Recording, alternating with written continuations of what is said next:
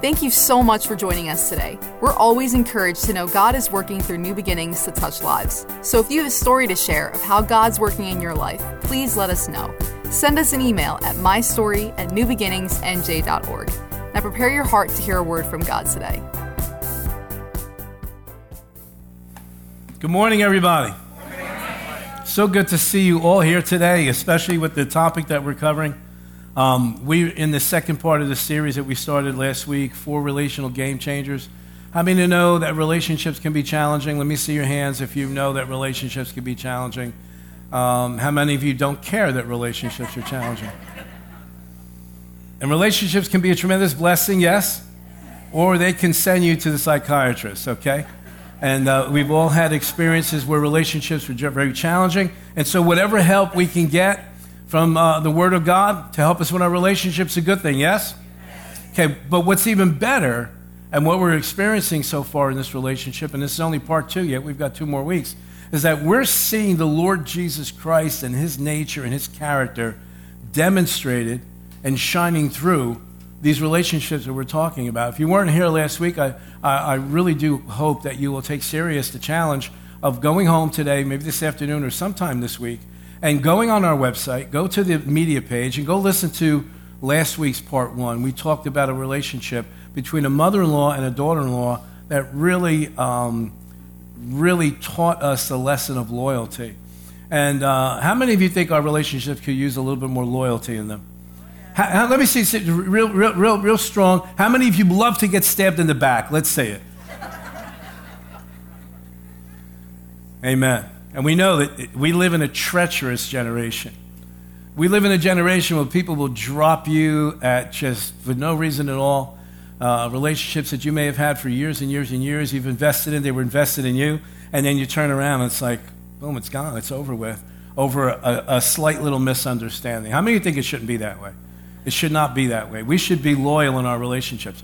Well, listen, today we're going to talk about love. We're going to talk about a specific type of love. It's the love uh, that God places in our hearts f- for one another.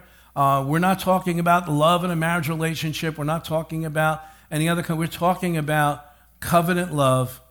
That is a love between, uh, between a brother and another brother in the Lord, a sister, another sister in the Lord. In other words, love between individuals that are called into the family of God. How many believe that there's any place where we should expect to see pure, genuine, unselfish love, it should be in our relationships. How many you agree? Okay. we'll get the rest of you on board before the end of the service. So, we've been talking about consecration, consecrating ourselves unto the Lord.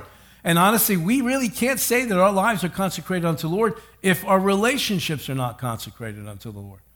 Amen? You can't have a, you can't have a relationship in a worldly sense and then claim that you belong to God. If you belong to God, if He's living in you, if His Spirit lives in you, then, then that Holy Spirit, which by the way, Romans chapter 5 says that the love of God has been. Oh, I thought it said with an eyedropper. The love of God has been just dropped a little, just, just the size of a pin drop in our hearts. Well, if you think if you, if you think about some people, that's exactly how they live. But the truth is, it says in Romans chapter five that the love of God has been what shed abroad in our hearts by the Holy Spirit. In other words, when the Holy Spirit came to live inside you, Guess what he brought with him? Love, because God is. Let's say it again. For God is. And so, if God is love and His Holy Spirit is God, then when the Holy Spirit came into your life, what came into your life? The love of God. See, we can't walk around and say, Well, I can't love that person. She says, you don't understand. It's just grates on my personality. Oh, no, no, no. See, you made a mistake. You're trying to love that person with human love. And human love is always extremely limited. And human love is almost always selfish. I'll love you if you can do things for me. I'll love you because I need something from you. Well, God's love is I love you because you need me. You catching this? God loves us because he knows we need him. Because without him, we're done. We're lost. Amen? So, today, we're going to talk about I believe, one of the most inspirational relationships in the Bible, in the Word of God, and that is the relationship between David and Jonathan. David, you know, David's the shepherd boy, the young shepherd boy. He's the one who defeated Goliath. His father is a man named Jesse. Jesse is the grandson of Ruth and Boaz. You remember Ruth and Boaz from last week? Okay. Well, their marriage produced a generation that eventually produced Jesse. Jesse has eight sons. David is the youngest of those eight sons. Now, I think it's, it's, it's interesting to note that the number eight in the Bible always symbolizes new beginnings. And you see when David comes on the scene, his family experiences a new beginning. David experiences a new beginning in his life. The kingdom of Israel itself experiences a change. And we'll see that as we go through the message today. Jonathan is King Saul's son. So Jonathan is a prince over the kingdom. In other words, when Saul passes from the scene, it should be Jonathan that takes the throne next if you follow the succession. But we're going to see how that plays out. David's story is intertwined with King Saul. King Saul is not, if you've, if you've read the Bible, I hope that you do, and I hope you do on a regular basis, when you get to the part in the scriptures in the Old Testament when it starts to talk about Saul, you see an individual who needs help. Saul kind of starts out really good, but he goes bad fast and pretty much stays that way. When David comes on the scene, Saul has already been on the throne for many, many years. He's unfortunately established a track record of disobedience to God. So we pick up David's story at the end, or kind of towards the end of Saul's story. All right? So in Samuel, 1 Samuel chapter 16, it gets so bad by this point that God says to Samuel, Samuel is a prophet over Israel. Samuel was the one that was used by God to install Saul as king, and he is known as the greatest prophet in all of the history of Israel. Powerful man. God says to Samuel, Stop praying for Saul. I've rejected him. Now, let me ask you this question, because we don't have time to go into the whole backstory with Saul, but let me just throw this out at you. How many know that God is patient? Yeah, how, how many of you experienced yourself God's patience? How many know He's long suffering? How many know, like, it, it is just, He has patience after patience? He endures a lot. So let me just say this to you. When you get to the place where you got on God's last nerve,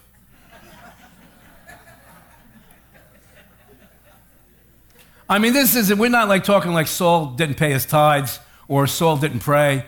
Saul has been determined throughout his life, for whatever reason, if God says go left, he goes right. If God says stop, he goes. Just, just Saul's track record is horrible. And finally, God goes, That's it, I'm done with this guy. When you, when you get to the point where God says to somebody, Don't pray for them, that's bad. So it goes to show you what, what, what state that Saul was in. And so now David starts to come on the scene. He's a teenager towards the end of Saul's reign. And it says for us here in 1 Samuel chapter 16 Now the Lord said to Samuel, How long will you mourn for Saul, seeing I have rejected him from reigning over Israel? Fill your horn with oil. It's not talking about a trumpet, it's talking about like a, an animal horn that they would use as, as a container. They would hollow it out and they would use to fill it specifically with oil. And so, because he's a prophet, God says to Samuel, okay, fill that horn with oil and go to Bethlehem and go to the house of Jesse.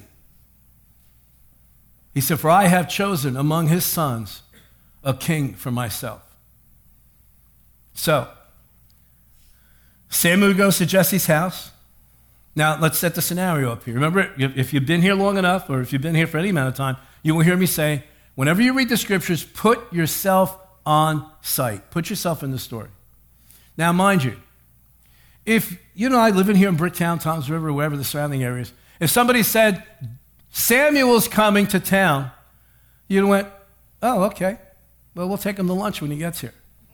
But when the people of Bethlehem heard that Samuel was coming to town, they went, oh my God, Samuel's coming to town? Samuel, the prophet. Samuel, the one who God told to chop up the king of the Amalekites when Saul refused to execute this king that had brought so much filth and degeneration into the land. God gave commands to Saul and said, Saul, I want you to attack Amalek, Amalek, a tribe of people, and wipe them out. Don't even leave a flea alive. Why? Because they had brought so much filth, so much degeneration, so much pagan worship into the land. God said, That's it, wipe them out. And Saul does not. Another time when he's disobedient, And finally, Samuel comes on the scene. And Samuel finds this king who should have been the first one executed. He's still alive. And, and, and Saul's trying to make excuses. You know, I'm just trying to please the people. And, and anytime you try to please people, you get in trouble. Okay? So, long story short, Samuel takes his sword and chops this king to pieces in front of the people. When you got a reputation like that, and they say, This is the guy that's coming to our town, so, so we, we, we read in the scriptures that when, when he gets to Bethlehem, all the people are going like, are you here for peace? I mean, are we okay? Do I need to go hide my kids? Because this man, is, he's got a reputation for being fierce. And he's like, out of the way, where's Jesse's house? It's right down there, right down the street, make a left, and then turn right. And he gets to Jesse's house. Now, now I'm telling you all this to give you a little glimpse to the backstory of David and what the dynamic was in his family. Because then you'll understand later why David does some of the things he does. He gets there. Now, he's the youngest of eight children, all sons. So Jesse comes there. Excuse me, Samuel comes there. Jesse's there. And he says, um, Bring your children in, bring your sons in. And so, from the oldest all the way down, everyone that stood in front of Samuel, he hears on the inside, This isn't the one. Number one number two, number three, number four. He gets to number seven, and he's still just, God's not saying this is the one. And so, so Samuel goes, You got any more? And Jesse goes, Oh, yeah. There's the young kid. There's the youngest. He's out in the fields because he's with the sheep and he smells, and we keep him out there. Now, we laugh about that, but think about the message that sent. They didn't even esteem David enough to bring him in the house when the prophet shows up. Because the father automatically thought, no, it can't be the smelly one. It must be the oldest because he's so tall and so handsome. It must be this one because he's so strong. And so, no, no. God looks at the heart. God doesn't look at the outside. And we would learn good from that lesson. Because many times we get ourselves involved in relationships because we look at the outside.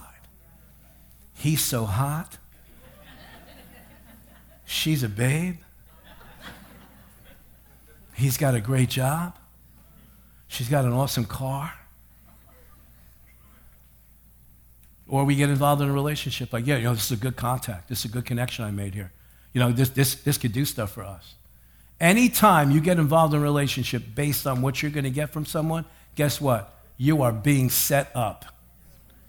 Know from the heart you have the Holy, if you're a believer, you have the Holy Spirit living on the inside of you. And the Holy Spirit will show you who to get involved with, who not to get involved with. That doesn't, we're not talking about judgment here, but there are certain people that, that are included in God's plan for your life. And there are certain people that are not. And you would, you would do good to listen to the voice of the Holy Spirit on the inside. Amen? Amen? So, David comes in, and God says, That's the one. And Samuel doesn't need anybody's permission because he's Samuel the prophet. He'll cut you up if you get him mad. he takes that horn of oil and just dumps it on David's head, and that's just symbolic of the Holy Spirit just coming upon you. So the Spirit of God comes upon David, the anointing and the presence of the Holy Spirit comes upon David. Now, it's interesting to note, I don't want to spend a lot of time on this. It's going to be at least 15 years before he steps into being king. Some of us hear from God. We start getting a tug in our heart and we think, bam, it's going to happen tomorrow. God's called me to the ministry. I'm going to have a thousand people by Tuesday morning. Does not work that way. Does not work that way. First comes the pronouncement, then comes the appointment, and then comes the anointing. Now, watch this now. Watch this now. The years that you spend between the time of the pronouncement and the time of the anointing is going to determine what you're going to accomplish. And so don't get disturbed when an attack comes right after the revelation of what God's plan is for your life. Because if you study David's life, one day he's being anointed with oil to be king of Israel. Next chapter, Goliath shows up on the scene. Okay? Now, What's the significance of that? There is something about when God places his hand on somebody's life that attracts the activity of the enemy. And so many people get, you know, oh, oh, Pastor, I understand, you know, I just got this, this hunger and thirst to know more of God. And as soon as I started operating that way, as soon as I started coming to church, as soon as I started reading my Bible, it's like all hell's broken loose. Yeah, welcome to the club. That's how it works. Jesus gets baptized. What happens next? He's in the wilderness and the devil shows up to tempt him three times. Moses, the deliverer of Israel. What happens when he's born on the scene? Pharaoh gives an order for all the Jewish babies to be drowned. Jesus is born. What happens? Crazy King Herod sends his soldiers to wipe out all the babies in and around Bethlehem, two years and younger. Why? Because the devil knows this. If he can kill it while it's young, he won't have to deal with it when it's full blown. You listening? It's a principle, just the way it is. Just the way it operates in the kingdom. But if you stick with God and you trust it, He'll bring you through every single time. Now, watch this now. We have a tendency to think about our giants. You know, say, Pastor, I got giants in my life. Yeah, so big deal. Go get some stones, just like David did. Yeah, but you don't understand. This attack is bad. Yeah, yeah, I can understand that. But guess what? Would anybody have ever heard about David if it wasn't for Goliath? Goliath is David's path to the throne. No Goliath, no fame. Goliath defined David. From the moment that Goliath fell and David went and cut his head off, everybody in Israel knew who David was. Nobody knew who David was 10 minutes before. Do not be afraid of the battles that come against you. Don't be afraid of the enemies that rise up. Don't be afraid of the lies of the devil. He would not be paying attention to you if there wasn't something on the inside that threatens him. Are you listening to me? Learn that lesson and learn it good. Don't worry when the giants show up. Don't worry when the lies begin. Just follow God. Trust Him. He's got your feet on a path of greatness. Amen? Amen? So, after David's victory over Goliath, Saul, the king, Jonathan's father, takes David into his household and begins to treat him like family. Okay? Now, what ends up happening is that David and Jonathan, Saul's son, they just, they just form a bond between them, a bond of admiration. Maybe they saw similarities in each other.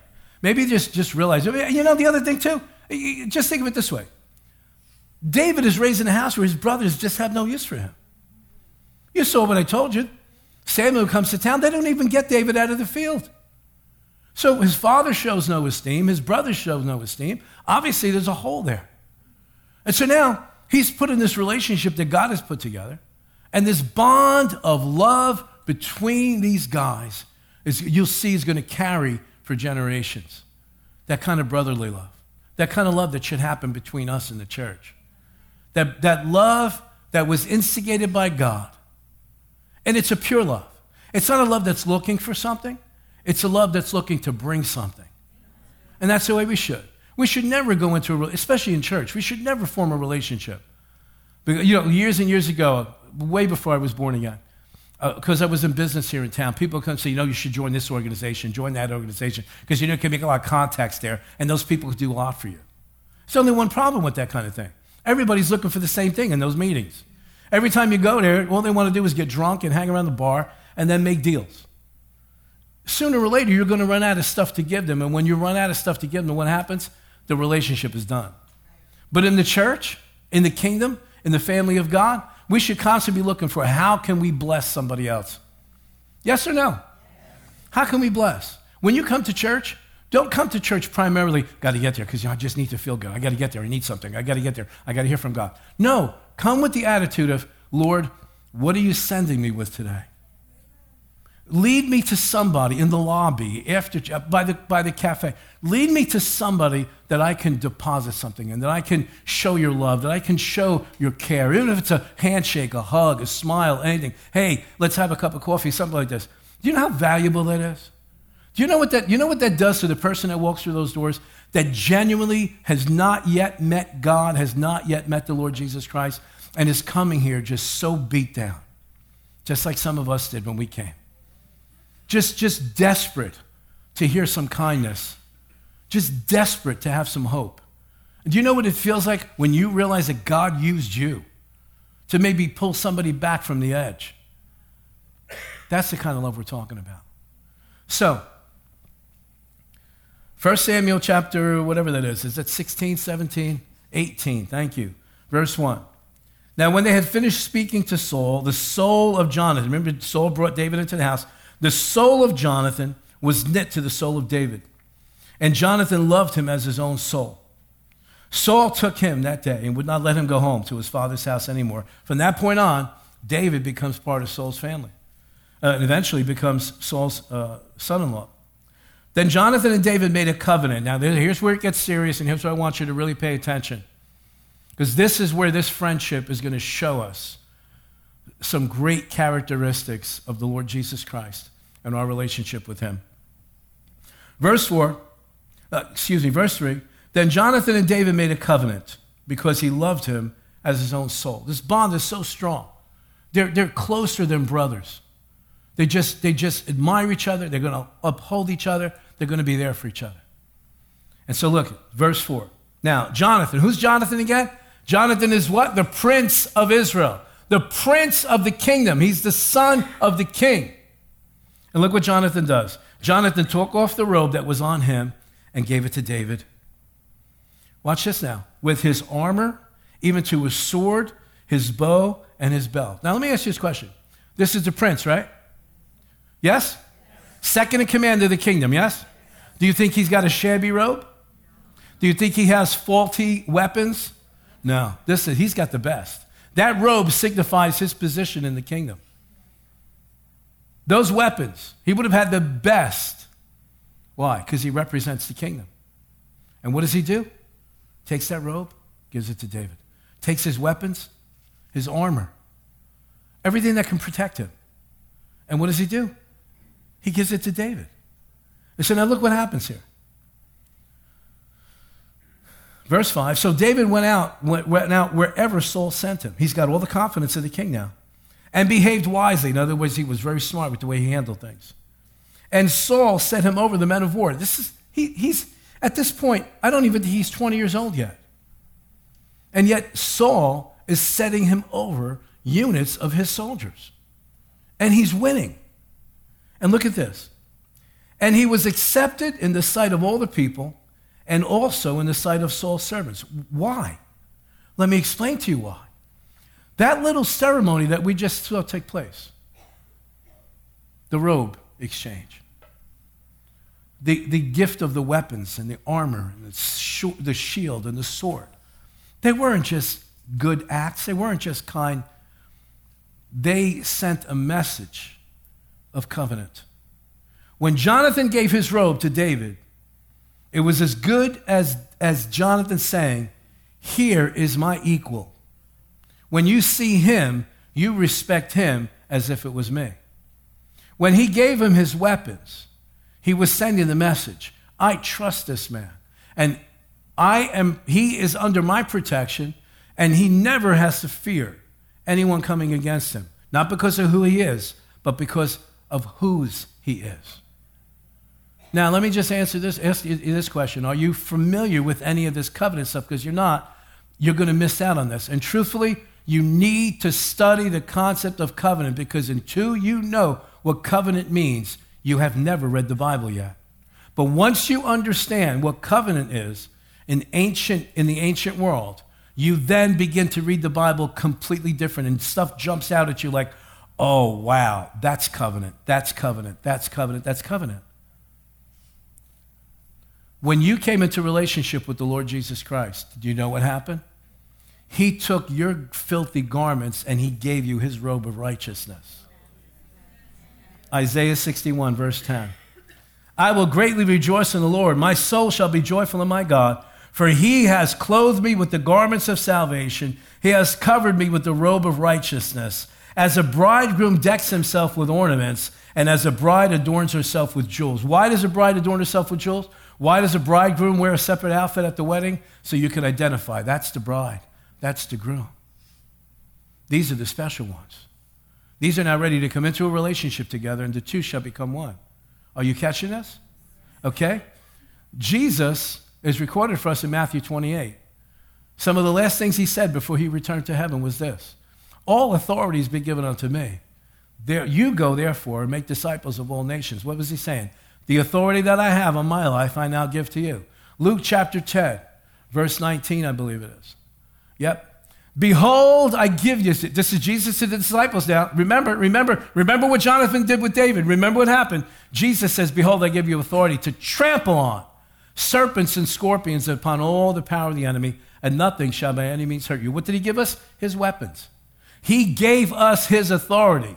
You know what else? Before he leaves, he says to them, In my name, you're going to cast out devils. You're going to lay hands on the sick and they're going to recover. You're going to speak with other tongue in my name. What did he give us? What weapon? The power of his name. And you and I know that when we're faced with sickness or disease, or we're faced with anything that comes from the, from the kingdom of darkness, what do you need to pull out? That weapon? The name of Jesus. And what do you do? Oh, no, no, no. In the name of Jesus, you stop it now. He's drawn us into covenant with himself. We carry his robe. We have his weapons at our disposal. We have authority over the evil one, over his power. So, but the devil still has power. Yeah, you're right. But we have authority over his power. The guy who sits in, in a silo underground with a nuclear missile has power.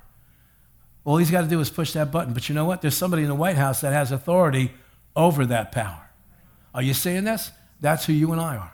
He's been, he gave us authority over the powers of darkness. Now, there's something else that, if you're familiar with covenant in the Bible, and if you're familiar historically, what would happen next between Jonathan and David? Is that they would, they would place a mark in their bodies that would speak to everyone that they were in covenant with one another. And typically, what would happen is that they would make a cut in the wrist, and there's a reason for that, I'll explain it to you. And they would take ashes from a fire and rub that into that wound and not, not, not allow it to, to heal without that, allow it to heal over so that it would cause a scar and actually a tattoo because the ashes would, would stain the skin. And so when, when and that's why in our common everyday world today, when we when we meet somebody, what do we do? We extend our hand. Well, see, today it's not a big deal, but back then, when everybody had weapons, you want to be extended an open hand. But when that hand is extended, you now have the opportunity to look at that person's wrist and you would know immediately, oh, I better not mess with this one because he belongs to Jonathan. Are you catching this? Well, guess what? There is somebody in heaven right now that bears the marks of the covenant in his wrist. And for all of eternity, every one of us that get there will have no mistake at all. We will see him, and he still carries that mark of the covenant that he made with us. It's in his wrist, it's in his feet, it's in his side. No one can ever deny who that Jesus is.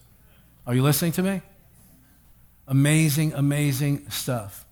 So, covenant love now requires Jonathan and David to love each other as brothers. They would show who they belong to. From this point forward, now, if you study David's life, Jonathan is protecting David. David is fleeing for his life continuously because Jonathan's father is now determined to kill David. Jonathan is the one who's warning David time after time My father's coming after you. My father's coming after you. Finally, finally, Jonathan has to send David off because he knows his father is determined and has put a plot together to kill David. And so they, they, they, they get together, they meet, and Jonathan reveals to David this plan. And he says, You got to go. You have to leave. They still loved each other like brothers, they still had that bond there. But Jonathan knew if I really love him, I'm going to send him away so that his life is preserved. Now, now watch this now. Jonathan's been watching this. Jonathan's not stupid. He realizes that his father is just, just out there. And so he knows that someday David's going to be king. He knows that the throne is not going to come to him. Even though he's the rightful heir, he chooses to protect David.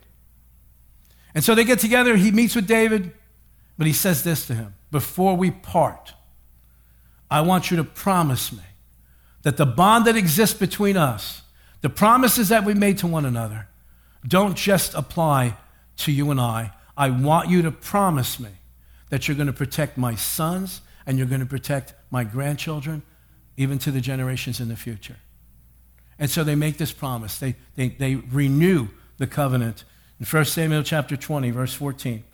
And you shall not only show me the kindness of the Lord while I still live, Jonathan speaking, that I may not die, but you shall not cut off your kindness from my house forever.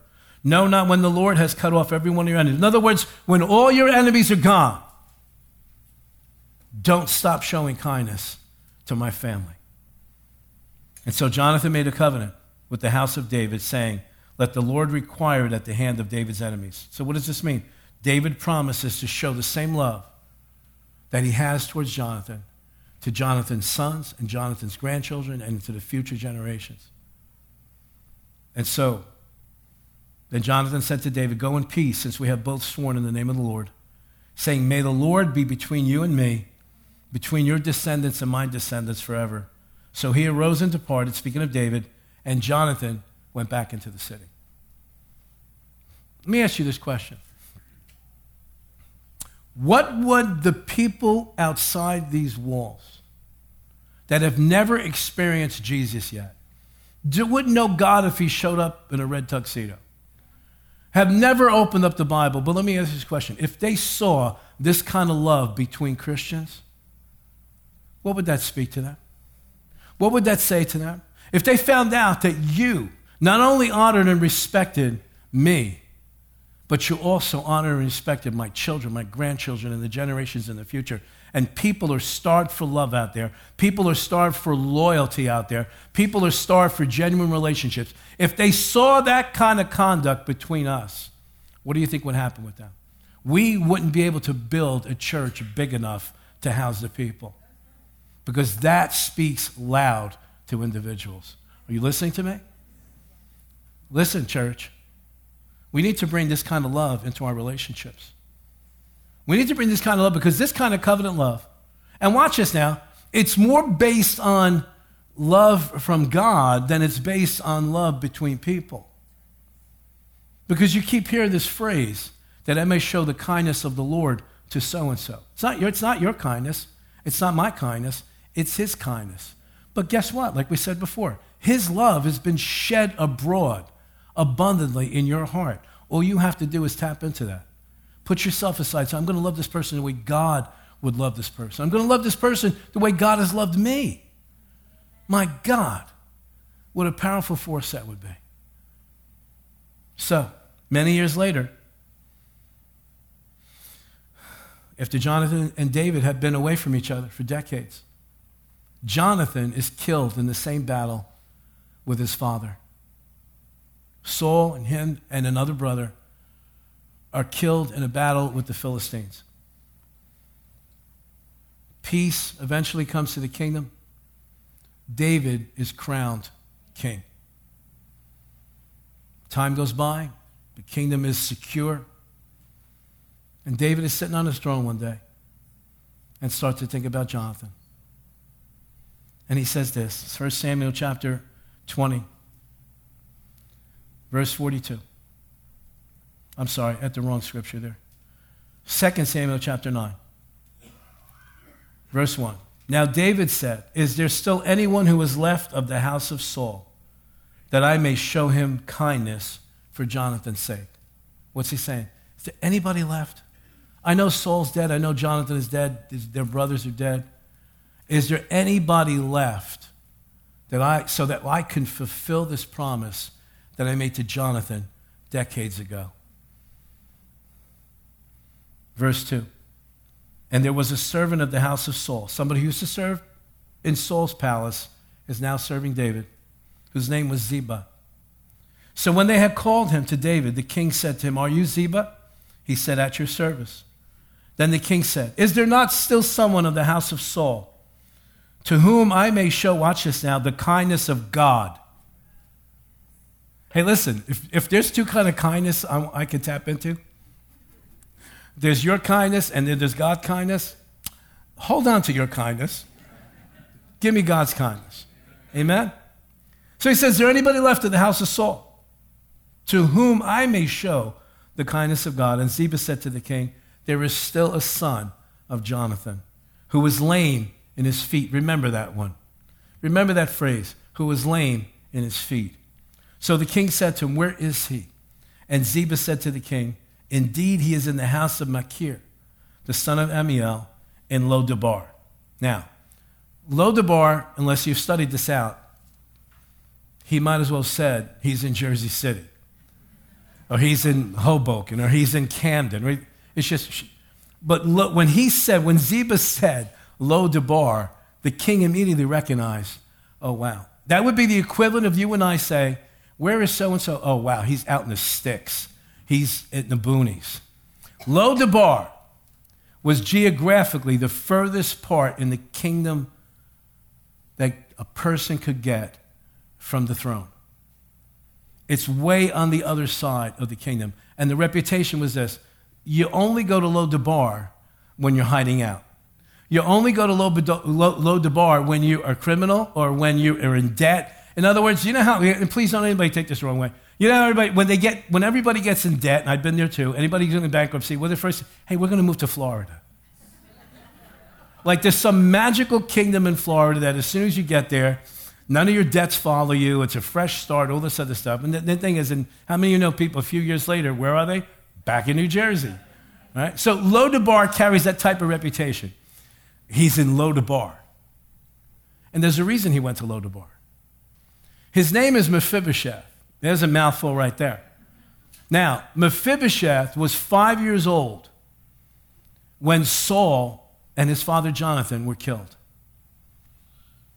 He has a nurse that takes care of him. She hears Saul's dead, Jonathan's dead, and the first thing the nurse thinks is, That's it, we're dead. All of us are dead. The soldiers, either the Philistines are going to come and destroy us, or David is going to take advantage of this vacuum of power and he's going to send his man to kill everybody here, and then he's going to take the throne. Why? Because that's what you did back then. When one king was defeated and another king came in to take the throne, the king that was coming to take the throne would hunt down every male member of the previous family and kill them all down to the third generation so they don't have to ever worry that someday one of these people from that family are going to come back and try to claim the throne again.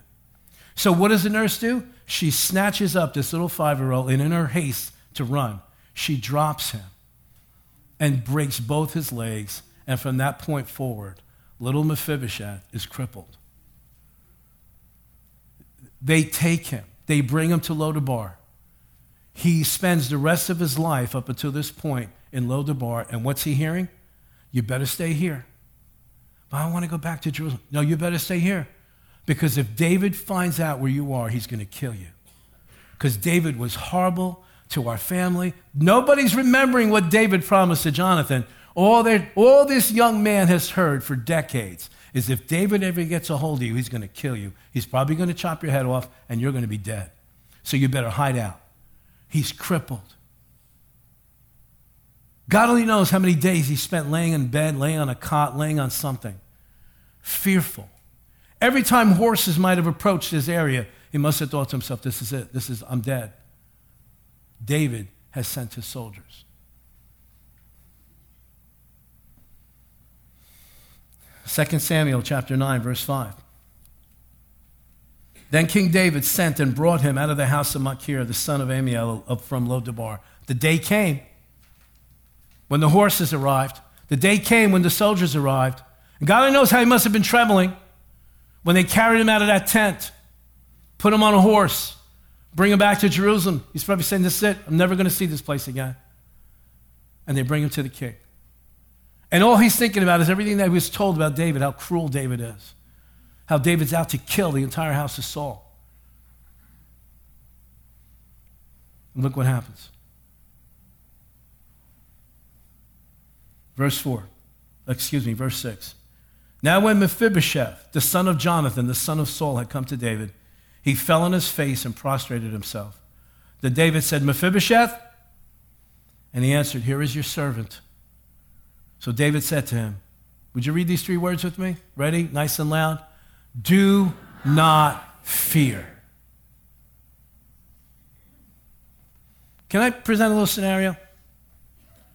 Most of us if not all of us, heard the wrong things about God our Father before we came to know Him. We heard about how cruel He was, how He puts diseases on children, how He causes accidents to happen and children lose their parents, how He puts sickness and disease on people, how He'll just take everything from you, wipe you out, and leave you poor. How he's just so mad at you because you're such a sinner, and if he had the chance, he's going to send a lightning bolt and just destroy you. These are the things that religion taught us about our God. And what happened? When you came and finally began to experience the mercy and the grace and the unconditional love of God, you were shocked. And Mephibosheth cannot believe what he's hearing. Do not fear, for I will surely show you kindness for Jonathan, your father's sake. And I will restore. There's not alone, don't be afraid, you're going to be okay. Not only do not fear, not only am I going to show you kindness, but I'm going to restore to you all the land that your grandfather Saul had. And you shall eat bread at my table continually.